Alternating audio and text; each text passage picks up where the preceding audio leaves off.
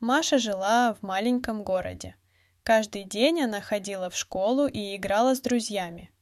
Однажды она нашла старую книгу на чердаке своего дома. Книга была о приключениях девочки в стране чудес. Маша начала читать ее каждый день. Каждый вечер она уходила в мир фантазий и мечтала о том, чтобы отправиться в такое же путешествие. Ее родители были удивлены, потому что она стала больше читать.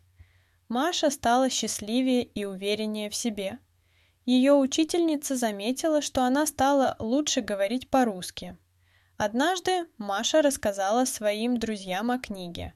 Вместе они решили создать литературный кружок и обсуждать книги каждую неделю. Потом их литературный кружок стал больше.